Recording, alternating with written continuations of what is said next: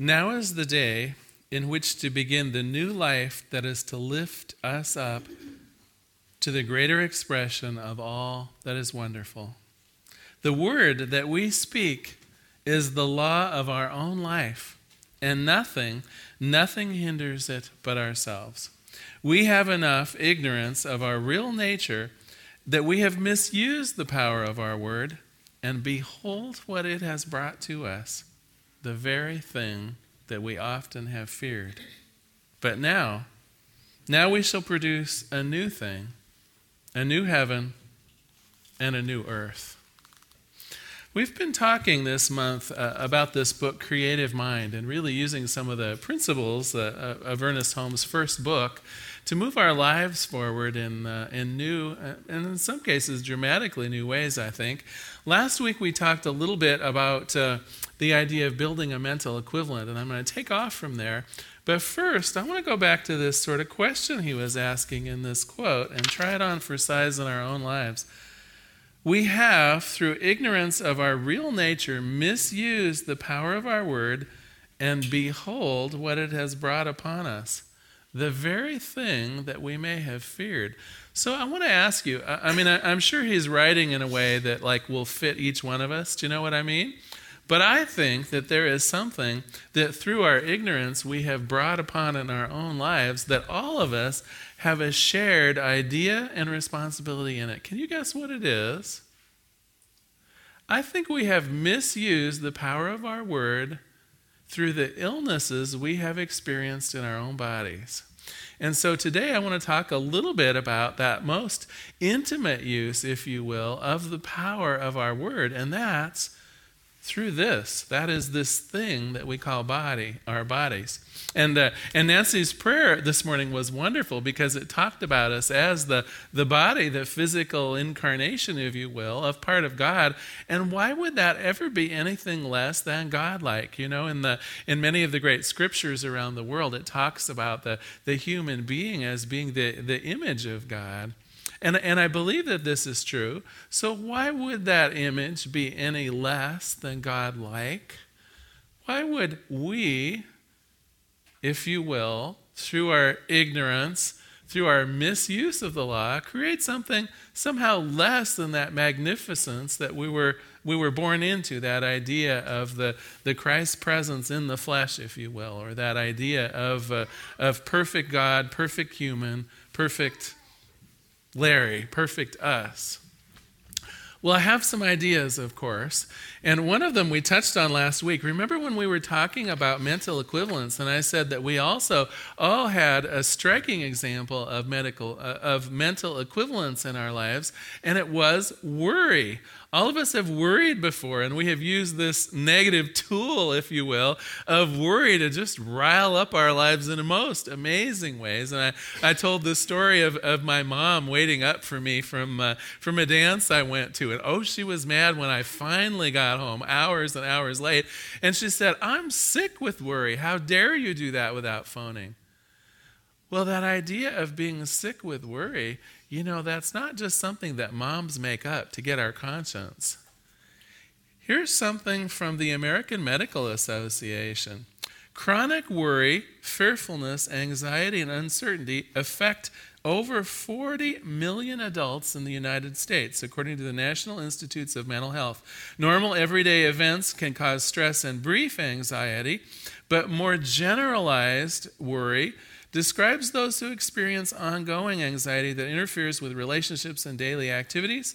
Feeling anxiety and worry triggers the body's flight, fight or flight response, which over long periods of time can cause additional illnesses. And it goes on to actually list some of these and exactly why worry causes this. It lists chronic depression, insomnia, chronic diarrhea, heartburn, and a variety of other gastro, and I can't finish that word because I'm not good at pronouncing medical terms, but, but a lot of our digestive issues, let's put it that way, are a result of our worrying.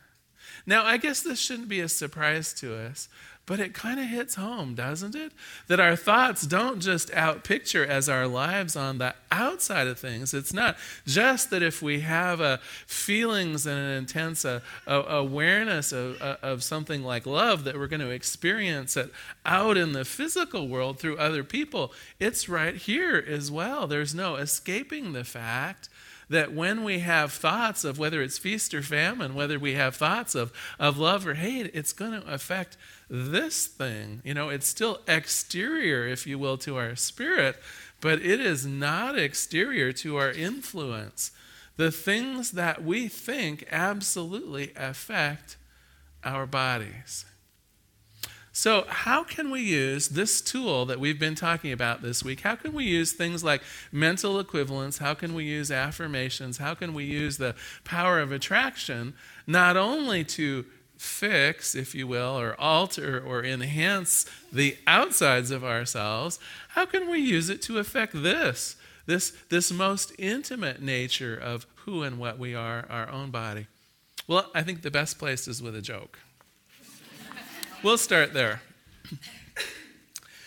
A guy suffering from a miserable head cold begs his doctor for relief. Please, doc, I'll try anything to kick this cold.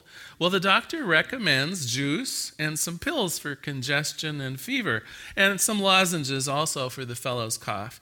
After a week, the guy is still sick back to the doctor's office. So this time, the doctor gives him some vitamins and tells him of some herbs to strengthen his immune system. But you know, that doesn't really seem to help either. Week three. Okay, this is what I want you to do, says the doctor on his third visit. Go home and take a hot bath. Then I want you to throw open all the windows and stand in the draft. What? I'll get pneumonia, protests the guy. Well, I know, says the doctor, but I know how to treat that.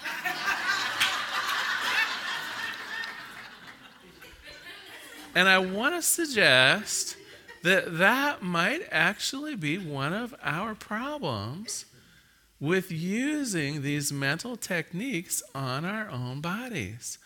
I want to suggest that maybe we don't even really know what we're supposed to be treating for. So, follow my train of thought here. See if this isn't true.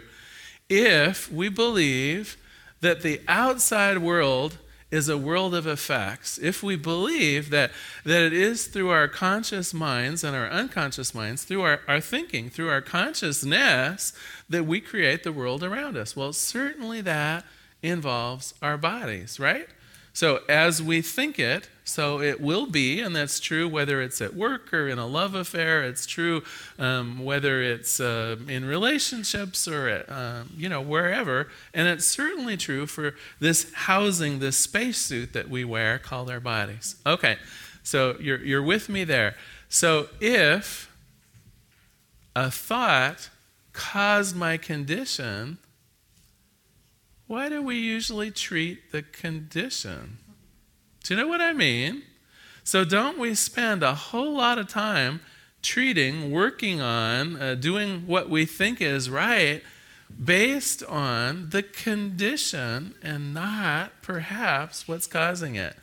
So, if our disease, if our malcontent, if our upsetness with the world, and whether it's a whether it's a chronic disease or whether it's a job that we hate, whether we want to address the symptom or whether we want to address the cause, I think is our issue here.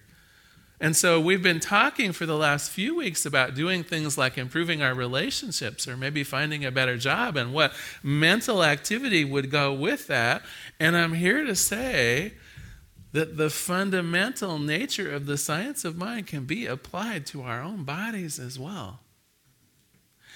Now, interestingly enough, uh, for those of you who have done any research into the science of mind or into, uh, sometimes it's called religious science, you know, we're called the spiritual, the Centers for Spiritual Living. Anyone that's done a little research would discover that 150 years ago, when all this started in America, this new thought movement, the new thought was a little different than when Sharon and Nancy talk about it on Sunday.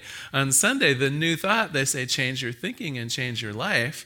And when it started about 100 years ago, instead they would have said, change your thinking and change your health. because it was all about healing back then. That, in fact, is why the ecclesiastical people here in the room are called practitioners. It's why on Sunday, oftentimes you'll hear people uh, kind of interchangeably say affirmative prayer or treatment.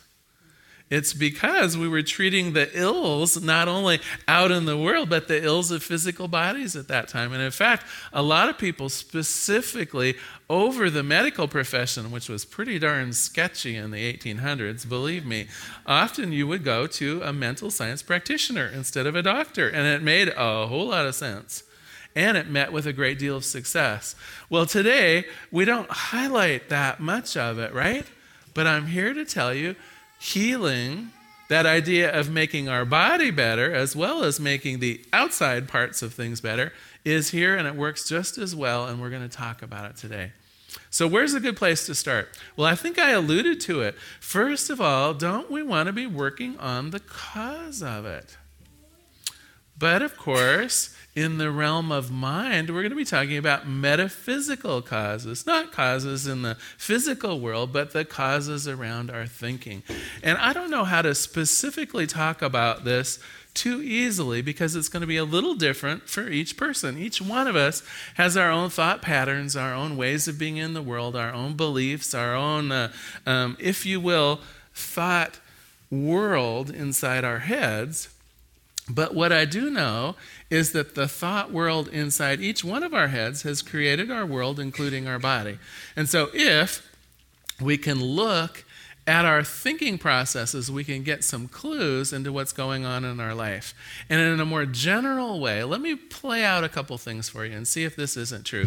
So, for instance, those of you out here today that maybe have had some mobility issues, those of you out here who have maybe gone through having a, um, a twisted ankle or joint pain or, or issues that would tend to restrain your mobility what is mobility? It's our freedoms. I heard someone say it. Whenever our thoughts are less than free, our bodies are going to respond in like form. So, if you want to know what the, the root cause of things like arthritis is, if you want to know what the root cause of lessened flexibility is, it's the flexibility of our mind. It's the it's the, the, our own ability in our minds to feel free, to feel like we can do the things we choose to do.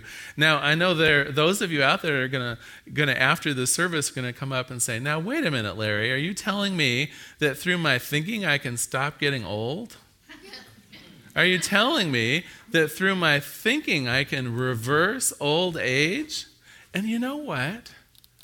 I am telling you that. But let me say a few more words to go with it as well. Because I will say that I haven't known very many people on the planet that have got to 100 or 200 or 300 years old without some of the symptoms that go with what we today as we think as old age. But I'm holding out for the fact that it's only because we don't really believe that we can. If all is belief, don't we get a million messages from every source every day that as you get older, you wear out? As you get a certain age, now I need something called a, a, shingles shot. It's like I, I hardly knew what shingles was. You know, here's the latest message that says at a certain age, you're going to be less than you were before. Every message on the planet says that we're, we're going to be wrinkled, that we're going to have trouble with arthritis, that, you know, I can make a list so long it would be hard for me to match up the good side of things. Do you know what I mean? In fact, I remember my grandmother as a child, and, and here I am even saying it out loud. My grandmother as a child told me, getting old isn't for sissies. And what she meant was, to her, there's pain and suffering involved. We, as a people, believe that getting old is going to create these things Anna, in us. And because we do, I would like to suggest that it's true. Now, you can read about people in, in, in, in, Scripture, and whether it's like the Old Testament or whether it's the Bhagavad Gita, you can read about people that in olden times lived to two and three hundred years old. And I'm not so sure that those are just fables. I want to suggest that maybe there was a time when we didn't know that when you got to be a certain age, you started to wear out. I want to suggest that maybe there was a time and a place on the planet where people were expected to live into gracious old age and did so. Are you following me? Some of you were like going, Oh Lord, where's he going to go next? Where I'm going to go next is a little bit into the area of disease, but I'm going to take a different track altogether. We're going to put down Creative Mind. Who's familiar with Louise Hay? All right, probably about half the audience has heard of this uh, most amazing New Thought author and healer called Louise Hay. And in her uh, seminal book, You Can Heal Your Life, she actually has a little bit of a metaphysical prescription for us. And you can actually look up things in here that are ailing you or troubling you about your body, and it will give you a little bit of a metaphysical interpretation, if you will. In the same way that I said, uh, questions about your mobility might have to do with your your freedom of thinking and where you want to go mentally. Uh, so let's just uh, let's pick out one here. Interested in learning about planter's warts? I'm just picking one at random. What she says is anger is at the very basis of your understanding. You are spreading frustration about the future.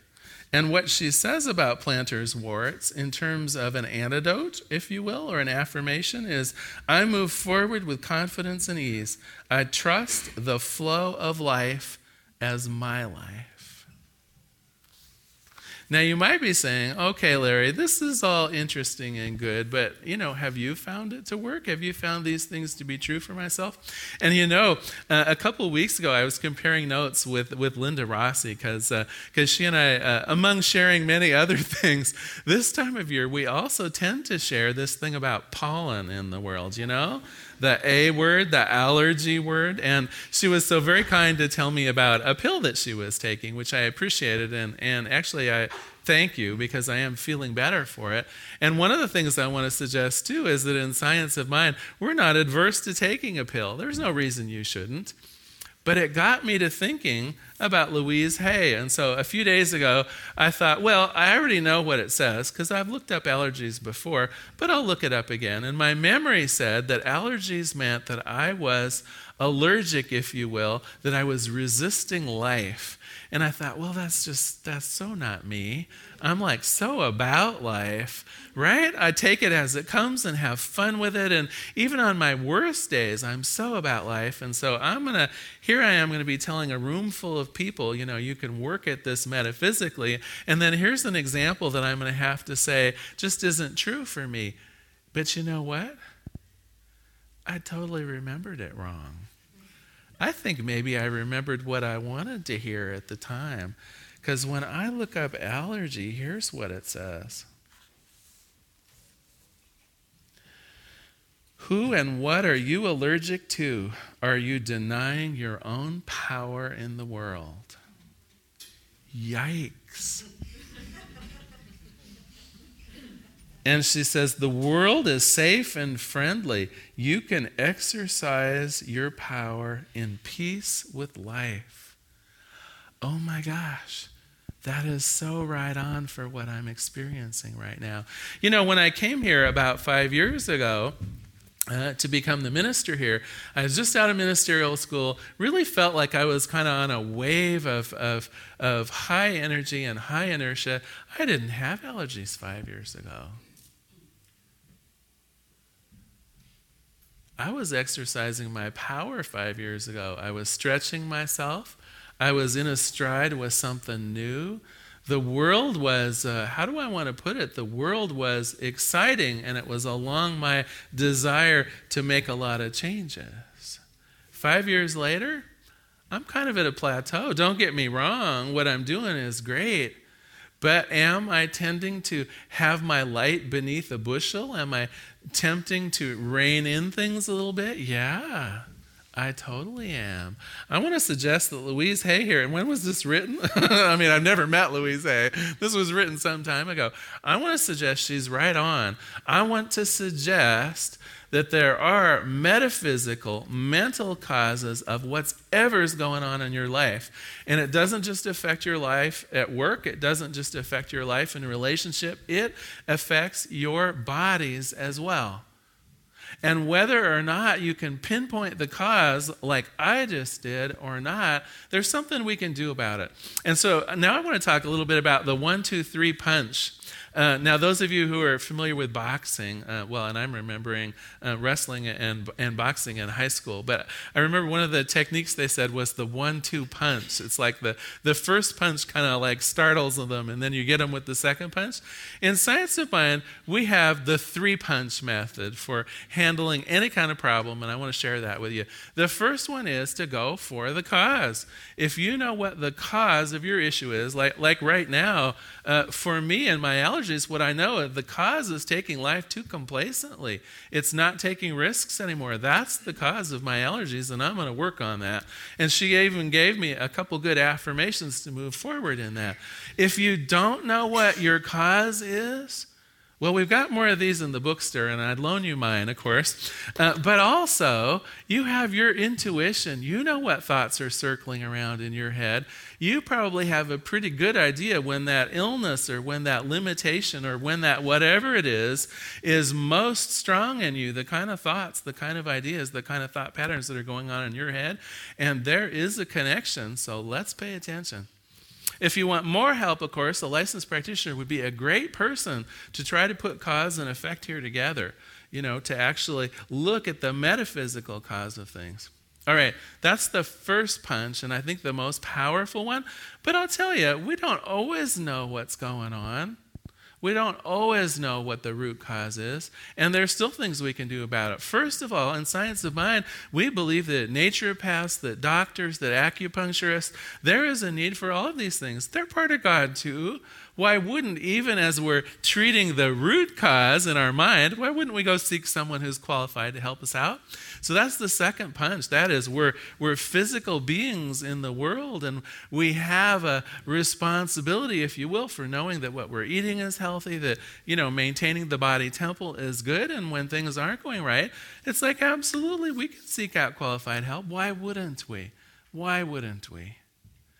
Third punch and this is one we learned last week. It's the idea of mental equivalence. And to illustrate it, let's play a little game together if you're willing. I would like you to, for a few moments, just close your eyes and just follow my voice if you would. I would like you to picture yourself at your most physically whole. Now, know with me that you can use your mind as though it were a time machine. And so you may have to cast back, but I want you to take yourself to a time in your life when you felt completely physically whole and vigorous and energetic, the best you've ever felt. Maybe it was the day before you ran a marathon, or maybe it was a, a time in your life when you just had all the complete energy and vigorousness of a young person. Cast your mind back to a time in your life when you were filled with energy, full of the just the gumption of life too. Know that you can accomplish anything at this period in time. A time of perhaps emotional health as well, knowing that you fit into the world and the world is your blessing.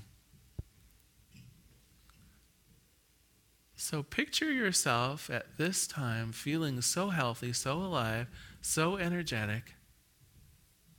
And I'd also like to ask you to examine your feelings at this time. How are you feeling about life?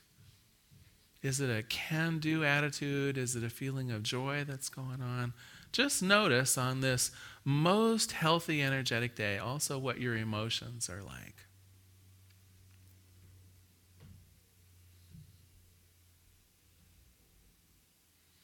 Know with me that this feeling, this picture of health, is always available to you. You've created it in your own mind based on a time when you were at your assumed peak. And you can call this idea, this feeling, this, this picture, this mental equivalent back into your mind whenever you choose. So you can open your eyes now. I like that little uh, mental equivalent, that little meditation, if you will, because I think all of us can tune into a time in our lives when we felt really healthy. Now, sometimes doing this around our own bodies is easier than it is doing it around a job. Maybe we've never experienced a job that we really liked. Maybe we've never experienced a relationship that seemed spot on. But almost all of us can remember a time, some of us have to go back a ways, but we can remember a time when we felt so alive, so healthy, so active, so vital and what I want to suggest is that's the mental equivalent for health now. And you don't have to wait until there's something wrong with you. In fact, think of a mental equivalent as simply affirming what you want to experience from now on. And in that sense, it's like a, a vaccine. In, in that sense, it's like uh, making sure that you're doing some preventative maintenance on your own bodies. I, I want to suggest that if each morning we spend even five minutes developing and loving this mental equivalent of ourselves at our most healthy, that it would be difficult for disease to find a way in. That disease, by its very nature, is a miscommunication of our powerful thoughts and when our powerful thoughts are aligned towards health, towards vitality, towards that, uh, that effervescence and that goodness and that joyousness of our physical temple and what we can do with it and the excitement of it and the joy of it, this disease can't live there. If you look at a lot of the medical research, it says that people that view the world as, uh, uh, you know, the glass half empty or the glass half full, uh, they will say people that have the positive attitude live longer have fewer medical issues, recover more quickly when they do have some kind of a medical issue. This is that power of our thinking. This is our ability to create a, med- a, mental, I said a medical equivalent. It's like a, it's a mental, medical equivalent of how we want to live our lives. And I want to tell you, does this reverse aging? Look around you. Think of your friends. I have some friends of mine that are even younger than me that I would swear they're like 123 years old. They just act like poopy old people. And I want to suggest that one of my office workers that I get to see every Tuesday afternoon, Laura Bradley, I don't know. June, do you know how old Laura is? She's 80 at least. 86 in May. 86 in May. You would swear she's young. It's because her heart is young. It's because her mind is young. It's because she's still interested in learning new things. It's because in her in her heart and in her way of being, the the end's still a long way off. Do you know what I mean? It's like there's still a lot of life to be lived. There's still a lot of gumption to out there and, and, and, infusing her. And, and I can't even really think of the right words, but after you've been with her for about 10 minutes, you're thinking like, well, yeah, I guess, I guess judging from the hair, she, she must be at least 60. She's almost 90. This is what I want for everyone in this room. I want each one of us to know the same vigor that you just had in your little meditation throughout your entire life because I know that it's yours to experience. There's no reason to think that our ability to organize our thoughts somehow excludes our own body. We have the mental power over our environment, and it includes this it includes this. Go to the doctor? Of course. Go to the acupuncturist? Absolutely. See your naturopath without question. And and at the same time remember the other two punches because that's just the one in the middle. We also want to seek out what the root cause of some of our issues are, and whether our issues lie in the avenue of bodily health or emotional health, whether it lies in, uh, in how we show up at work or whatever. There's a cause there. We can find it, we can work on it. And number three, we can build a mental equivalent of what we want to experience. I'm going to close today with another quote from Ernest Holmes and a prayer. Closing out this section of the book, this is what he says Our word establishes the law of our life. It casts out all fear. It can destroy all false sense of a material life. And it realizes that everything is an expression of the perfect God. And so we can leave behind anything that looks like sin, sickness, suffering, or death. And when you are as sure of this as you are that you breathe, when you truly know that within yourself this is true, you will be healed. Let us pray. There is one power and one presence in this universe that is this thing called life. And oh my gosh, life. It is that effervescence of goodness. It is that sweetness that continues on forever. It is that energy that we felt in that, that little meditation. It is the lightness of being and the sweetness and goodness of friends. Life, my friends, is good.